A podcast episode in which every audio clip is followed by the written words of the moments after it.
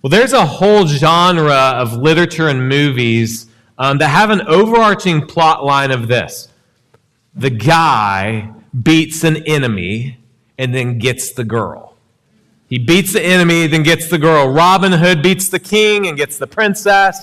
Braveheart, William Wallace beats the English and then gets the princess. The Princess Bride, Westley beats the king and rescues Buttercup. Spider Man beats the enemy, the Green Goblin, Dr. Octopus, Sandman, Mysterio, Vulture, and gets the girl. Give me some other examples. Give me like two or three. Raise your hand if you, you're like, this is my kind of thing. Okay, come on. Jesus. Jesus, yes, that's kind of what we're going to get to in Revelation 19. That's kind of where I'm going. Aragorn and Arwen. Arwen. Good. Okay, one more. I couldn't hear you. King Arthur. Okay, I don't really know that tale well enough. Guinevere? Is that who he gets? Okay, good. Awesome. That just came from somewhere in my brain from like 11th grade English class or something. That's awesome. Well, today we are going to find that these stories are just merely a foreshadow of what someone yelled out Jesus. Revelation chapter 19, if you'll turn there, that's going to be our main text today. Now, we saw in Revelation 17 the evil girl, the prostitute Babylon, was drunk on the blood of the saints, seducing all peoples. She is then taken down by the military oppression of the beast which she once rode. Then Revelation 18 shows that's actually God doing the taking down. And the kings and the merchants and the shipmasters are all crying. They are wailing. They are mourning because they received wealth and prosperity. And when Babylon fell, so did they. And so did their wealth, and so did their prosperity. So we saw in chapter 18 them mourning. But we also saw in chapter 18 this calling out of God, calling out, crying out to uh, his people to come out of Babylon. Do not be seduced by her as well as rejoice in God crushing his enemies. Now, in chapter 19, the rejoicing over Babylon's destruction continues. We kind of get a flavor of what's coming out of 18 into 19, and we see the guy beats the enemy and he gets the girl. Jesus comes for his church. Look at Revelation 19, starting at verse 1. After this, I heard what seemed to be a loud voice of a great multitude in heaven crying out, Hallelujah! Salvation and glory and power belong to our God, for his judgments are true and just. For he has judged the great prostitute who, who corrupted the earth with her immorality and has avenged on her the blood of his servants. Once more they cried, Hallelujah! The smoke from her goes up forever and ever. Verse 4. And the 24 elders and the four living creatures fell down and worshiped God who is seated on the throne, saying, Amen, hallelujah. And from the throne came the voice saying, Praise our God, all you his servants, you who fear him, small and great. Then I heard what seemed to be the voice of a great multitude like the roar of many waters, like the sound of mighty peals of thunder, crying out, Hallelujah, for the Lord our God, the Almighty, reigns. Let us rejoice and exult and give him the glory, for the marriage of the Lamb has come, and his bride has made herself ready. It was granted her to clothe herself with fine linen, bright and pure. For the fine linen is the righteous deeds of the saints. And the angel said to me, Write this Blessed are those who are invited to the marriage supper of the Lamb. And he said to me, These are the true words of God. That the Lord bless the reading and preaching of his word. Now, today I have something kind of unusual for us. It's a one point sermon. One point. Normally it's two, three, four, something like that uh, every week, the, whoever's preaching submits their sermon to one of the other elders, and they review the sermon and then give feedback on the sermon. Because I would rather have feedback before the sermon rather than after the sermon. Like that was horrible. You know, I would rather that come prior to know it's horrible than fix it before I proclaim it publicly. So I submitted my sermon to Samuel this week. He was the guy who was on our rotation of doing it. And so he went over my sermon. Then Wednesday or Thursday, he calls and says, This is, I think this is two sermons. I was like, No, it's not. I'm done. Like, I've finished the sermon and I don't actually have time to work on splitting this. And he was like, No, I think it's really like you got to slow down here. There's too much here. You need to really dive in here. And I was like, Samuel, that's not a good idea. And so, so then I think it was Thursday morning. I'm just praying and going over the message. I was like, Samuel's right. He's right. And he's not here, so don't tell him I said that. But um, he's out backpacking right now. No, you can tell him I said that. And so one sermon. So really, today is part one, and next week's going to be part two of Revelation chapter 19. And what we're going to see today is this ultimate invitation. It is wedding time. The wedding is coming. Verse 1 through 5, we find heaven erupting at the praise of God for destroying Babylon. The saints are crying out, many who have died at the hands of Babylon. Remember, Babylon, the prostitute, was drunk on their blood, it says. And they cry out in thanksgiving for God's justice and vindication. They exalt God's salvation, His glory, His power. God's judgment, judgments are true and just. Babylon has fallen. The seduction has been fully exposed, and those loyal to Babylon weep and wail. Verse 4 takes us back to the throne room with the 24 elders and the four living creatures doing what we see the 24 elders and the four living creatures do pretty much every time we see them in Revelation chapter 4 and chapter 5 and chapter 7 in the throne room. These elders and creatures are always worshiping God, for he is worthy of continual, nonstop worship. Many scholars think that verse 5 is actually Jesus speaking from the throne. Says, Praise our God, all you his saints, you who fear him, small and great. Jesus does what he always does. He invites us, the saints, to the celebration. He invites us to join in the praise, both kings and peasants, rich and poor, men and women, white and black, nation after nation, gathering around the throne of Jesus, unified in worship. Friends, this is why we exist. This is why you are breathing right now. God is giving you life and breath that you may glorify Him. We are to be a praising people that honor God. Verse 6 seems to then expand the gaze as a great multitude praises God. And this time it's not just a loud voice like verse 1, this time it says it's like a roar of many waters and like the sound of the mighty peals of thunder. John wants us to like feel the force of this. This is rumbling in his chest. We, we know what this is like. Brooke flies her C 17 too low to the ground, right? You know the C 17s. Don't do this, Brooke. She's a pilot and it's like and like you just like you're in a conversation you have to stop because it just you like feel the vibration of this plane flying low overhead right? That force that bass thumping like a roar of many waters like the sound of mighty peals of thunder. And what do the people say? What is this roar coming? What do they say? Verse 6 late, uh, second part of verse 6 hallelujah for the Lord our God, the Almighty, reigns. Let us rejoice and exult and give him glory.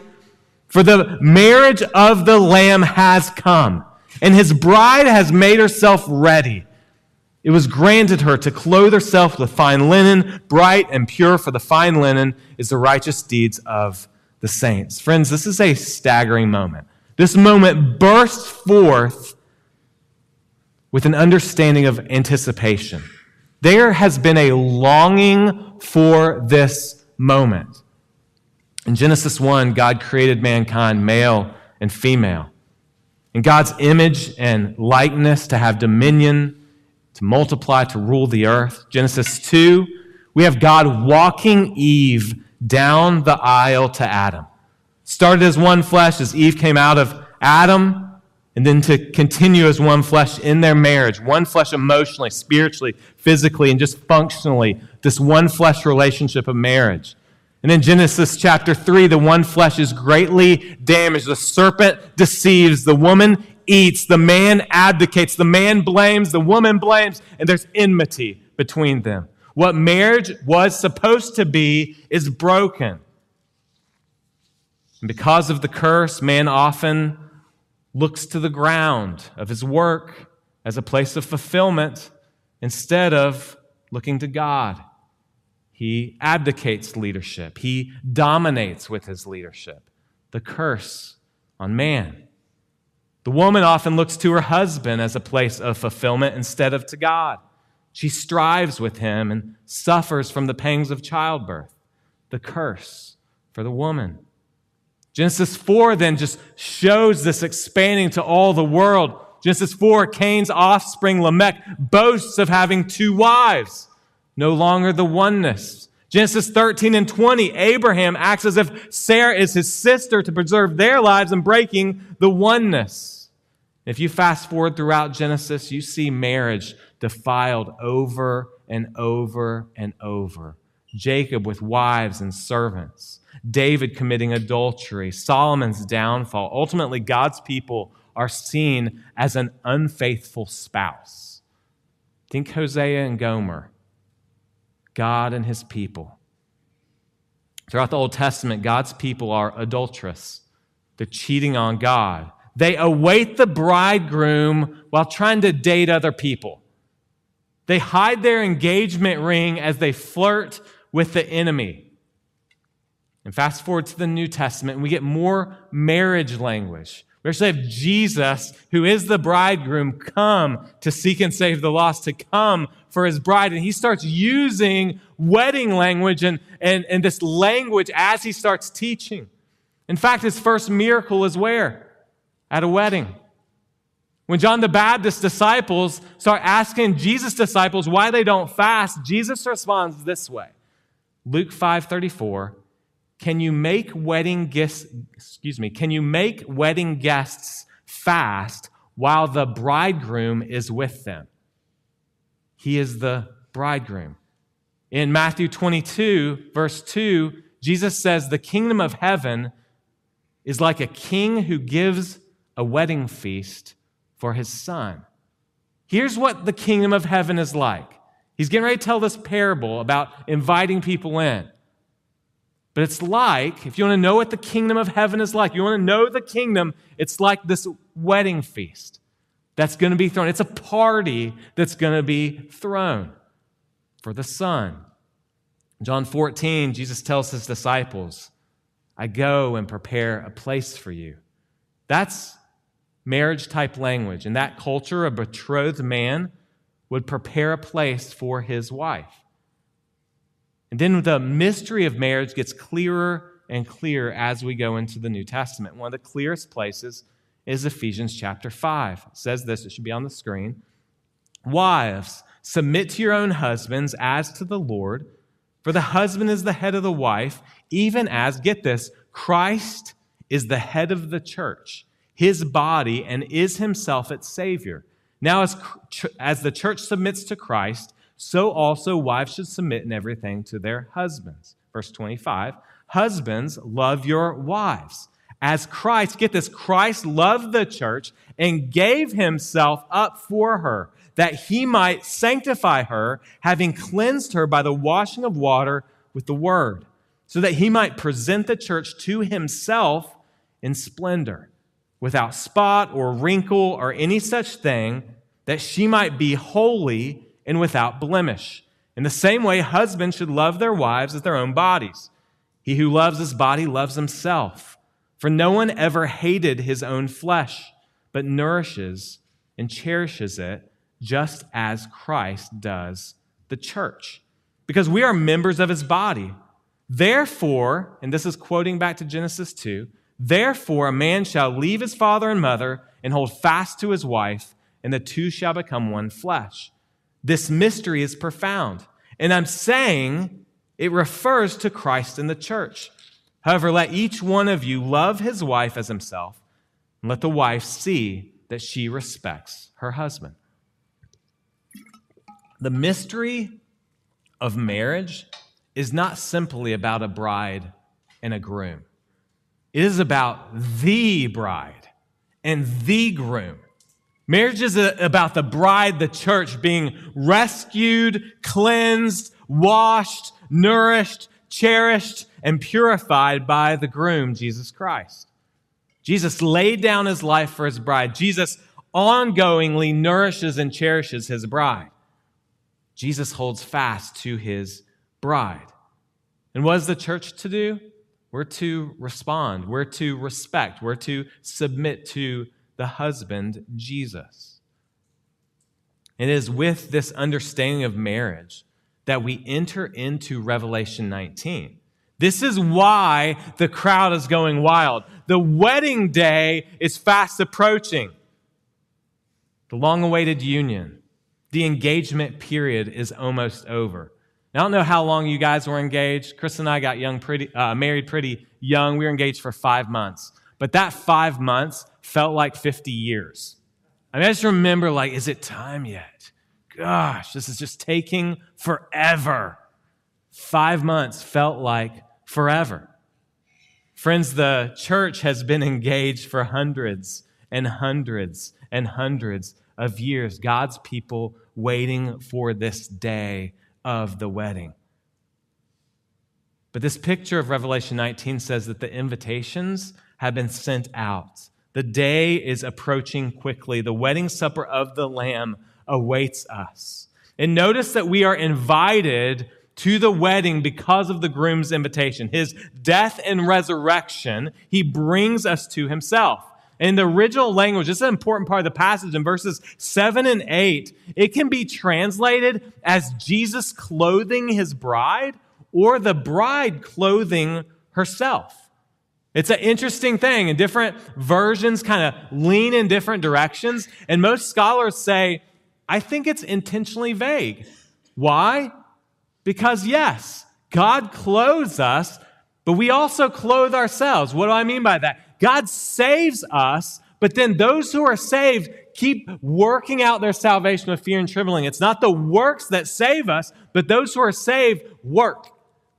We have those righteous deeds, like the passage says. So he clothes and we clothe. And you may want to say, well, Mike, how do you know that to be true? Is there any other evidence in Scripture? Well, we've said over and over the book of Revelation, John's like a painter, and he has a palette a painter's palette. And what does he use for the colors of the portrait? What's on the painter's palette? Anybody? The Old Testament. Thank you very much. You're doing great. Isaiah chapter 61. Now think about Revelation 19 and let's read Isaiah 61, 10 through 11. It should be on the screen. I will greatly rejoice in the Lord. My soul shall exult in my God, for he has clothed me with the garments of salvation. He has covered me with the robe of righteousness. As a bridegroom decks himself like a priest with a beautiful headdress, and as a bride adorns herself with her jewels. For as the earth brings forth its sprouts, and as garden causes what is sown in it to sprout up, so the Lord God will cause righteousness and praise to sprout up before all nations. So God clothes with his garment of salvation. He clothes his bride, but also the bride adorns herself with jewels. God saves, and yet the bride wears the, the good stuff and pretties herself up. Christ's church pretties herself up. How? Verse 8 of Revelation 19 the fine linen that she wears is the righteous deeds of the saints. She's wearing, she's saved by God, but she's putting on the righteous deeds of the saints. So, friends, we are wearing the righteous deeds of the saints. That's a pretty picture. I can, use, I can normally not see that, but now that I have a screen, can we fix that? Thank you. And Realm's really good too. Sign up for it. Um, we have the righteous deeds of the saints on us. Friends, when you think about the righteous deeds of the saints that you as a bride are clothed with, you might be tempted to think of your righteous deeds. But, friends, this is the righteous deeds of the saints. So we are wearing the righteous deeds of all the saints, those faithfully obeying, are heroes of the faith. Now, my, my, especially my boys, some of my girls like Jordans and Kobe's and LeBron's. And if you want to get other names of shoes, they really enjoy those.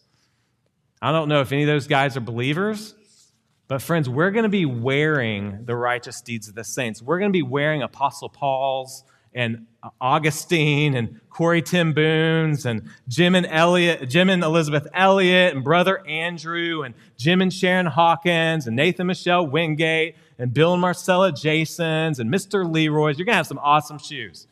I want the Mr. Leroy shoes. Those are going to be cool. But we're going to be having the righteous deeds of the saints. We may even have the Nick Harris's, but it's not going to look like Alabama colors. Right, Nick? We were talking trash yesterday, and I'm a Tennessee fan and sulking today. but, friends, we are going to have the righteous deeds of the saints clothing us. We, the bride, are clothed, empowered by Christ and his righteousness. Verse 6 then says this Write this Blessed are those who are invited to the marriage supper of the Lamb. He said to me, These are the true words of God. The word blessed can be translated as happy. Elliot talked about that a few weeks ago. The word invited can be translated as called. So it could read, Happy are those who are called to the marriage supper of the Lamb. This is a happy bride. She is smiling brightly. She has white teeth. She is overjoyed. She is like loving the picture moment here. But this is also a called people of God. It's more than an invitation, it's calling us out of the domain of darkness to the kingdom of the beloved Son. It's doing what Ephesians 1 says that we are called and we are chosen and we are adopted in Him before the foundations of the world. Life is completely changed for the bride of Christ. We have been rescued. The guy gets the girl. And friends, this picture of the happy bride gives us much to think about, about our stages of life, whether we're married or whether we're, we are single. And let me just speak to those who are single for a second. If you are single and you are not thinking you're called to singleness for your whole life, you long for a spouse, this passage speaks to you. It says, yes, marriage is good, but only because it points to the ultimate marriage. There's a greater joy than getting married this side of eternity. And ultimately, lastingly, for this, this mist of a vapor of this life, you're not missing out on anything. You are going to get the best wedding. You're going to get the best spouse. And you will have a wedding and be part of the wedding festivities where you are loved and cherished and nourished by the best spouse ever. And for you who are single, who feel called to singleness, this passage says that you will not always be single either. You will be experiencing that devoted life now, but it's to a future groom then. So we would encourage you keep running hard after Christ and rejoice in Christ. Friends, remember that in the Bible, we go from physical to spiritual. As you go from Old Testament into the New Testament, you see the physical temple points us forward to a better temple, the spiritual temple. That's Christ. Remember, he says, This temple you'll, you'll destroy, and in three days I'll raise it up. So the spirit, who Jesus is as a temple, and then who we are as a temple, and then the future temple of the new heavens and new earth. We go from physical Israel and then pointing to the better Israel of the spiritual Israel of God's people. And singles, note this we go from the physical union of marriage, and it points to a better, more satisfying union of the spiritual union of Christ with his bride. So there's a oneness, a unity, a love beyond any that the best marriages in this room could have. That is the marriage of Christ to his church. Friends, we've got to remember this. We've got to stay rooted here. Now, for married folks, this passage gives us much application. For those who have good marriages and realize that realize that Revelation 19 merely points to a better marriage. Your love for your earthly spouse will not decrease in heaven. But your love for both your earthly spouse and your ultimate spouse will only increase. And the ultimate marriage of Christ and the church is a picture that you follow on this side of eternity. So we must marinate on Ephesians chapter 5. If you're a married person and you don't know um, Ephesians chapter 5, you don't know the game plan for your marriage. You need to spend time in Ephesians chapter 5. So it tells husbands, husbands, consider how you're doing on laying down your life for your wife. How are you doing on loving her and cherishing her and nourishing her and washing her in the water of the word? Be the man that God called you to be. I was meeting with Terry Knipe earlier this week, and he was just telling me, just kind of as a side note, how he's reading the Bible with his wife, Jan. Now, if you don't know Terry, Jan is suffering of dementia and is quickly fading. So here's a man sitting beside his wife who may not fully understand and comprehend all that's going on, and he's reading God's word to her, washing her in the water of the word. Friends, that is how you love your wife. You care for her, even if she's suffering, even if she can't give you anything back. You're giving, you're loving, you're laying down your life for your wife. And wives, Ephesians 5 speaks much to you, speaks of submission as a good and godly thing. It's not a curse word. It is not a submission ultimately unto your husband, though. Is a submission unto the Lord, your ultimate husband. I've used this illustration before because I steal it from Stephanie every time. I was talking to Stephanie Warren about how she thinks about submission one time, and she was talking about how she looks at Christopher and she's called to submit to him. But over Christopher's shoulder is Jesus. And she's really not looking at Christopher. She's like, there's, there's Jesus over there. She's looking over his shoulder because I'm going to submit and love Christopher. But ultimately, I'm loving Jesus Christ and I'm submitting to Jesus Christ. Her main submission, and wives, your main submission in your marriage is is not to your husband, it's to Jesus. And because you love Jesus, you lean towards submission and honoring Jesus in that way and respecting your husband. Let me speak to those who have struggling marriages in the room. Maybe you feel like your marriage is on life support right now. Maybe your marriage is maybe not life support, maybe that's too drastic, but it's just not as good as you think it should be. Friends, please know this your earthly spouse will never fulfill what only Jesus was meant to fulfill. Let me say that again. Your earthly spouse will never fulfill what only Jesus was meant to fulfill. Only Jesus never sinned. Only Jesus always loves well. Only Jesus always forgives. Only Jesus. So you may be looking at your spouse and you're looking for them to do something that they are not able to do. What is that? Be perfect. They will not and cannot be perfect. So we should cut them some slack, right? And we should realize that Jesus is the ultimate perfect one. We may be looking at our spouse to meet our needs in a way that only Jesus meets those needs. Friends, we should run to Jesus as hard as possible fully satisfied in Jesus. And when we're fully satisfied in Jesus and we're looking at Jesus, we turn to our spouse and we have compassion and forgiveness and love and respect and submission and all the things that Ephesians 5 says. We cherish and we nourish and we care. Friends, we've got to make sure that our view of marriage, our view of relationships is not more informed by Babylon than by God's word right? So if we've just taken our idea of relationships and we just, it's the latest movie or the latest song, and that's how we inform our understanding of our marriage relationship, our dating relationships, we are wrong. The Bible has a lot to say about relationships. We must start there.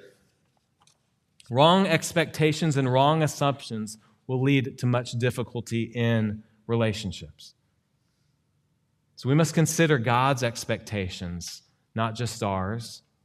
And we must consider whether we are fulfilling God's expectations before we're waiting for our spouse to fulfill our expectations. And guys, I've often had guys say this to me You seem like you're coming down harder on me than on my wife. And I said, Yes, because the Bible comes down harder on you than your wife. Why?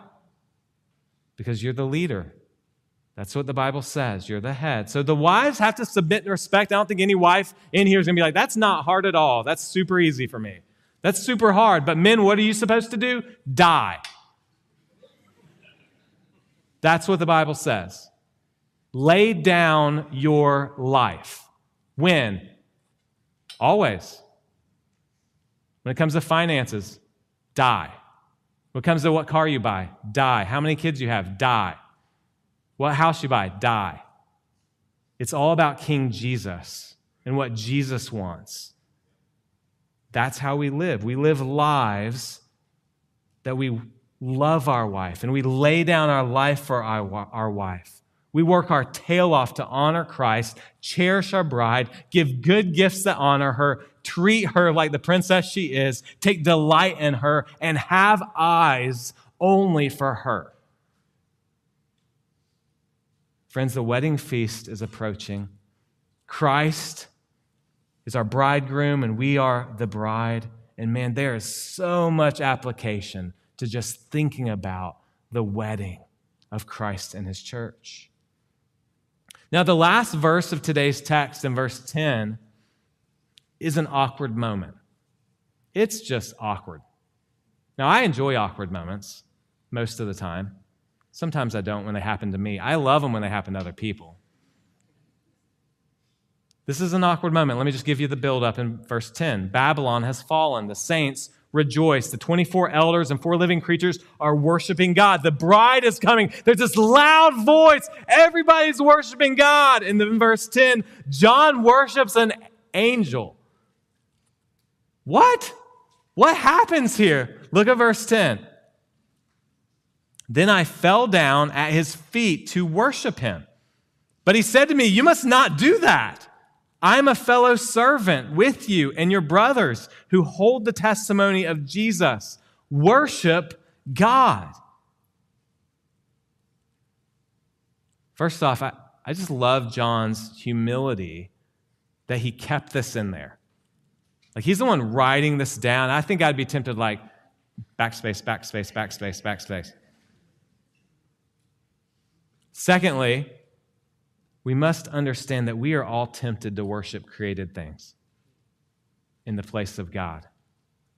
And thirdly, and I think this is a really important application for believers, on the heels of some of our best moments, on the heels of some of our best rejoicing, our hearts are prone to wander.